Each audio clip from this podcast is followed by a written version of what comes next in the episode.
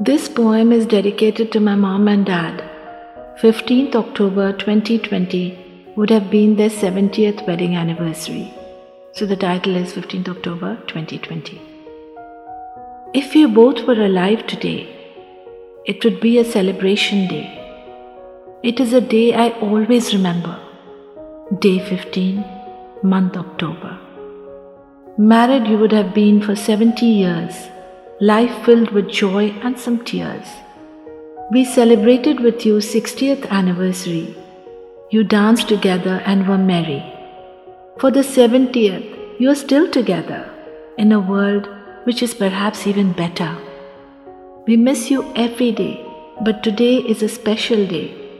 We know that you are happy together. We pray you bless us now and forever.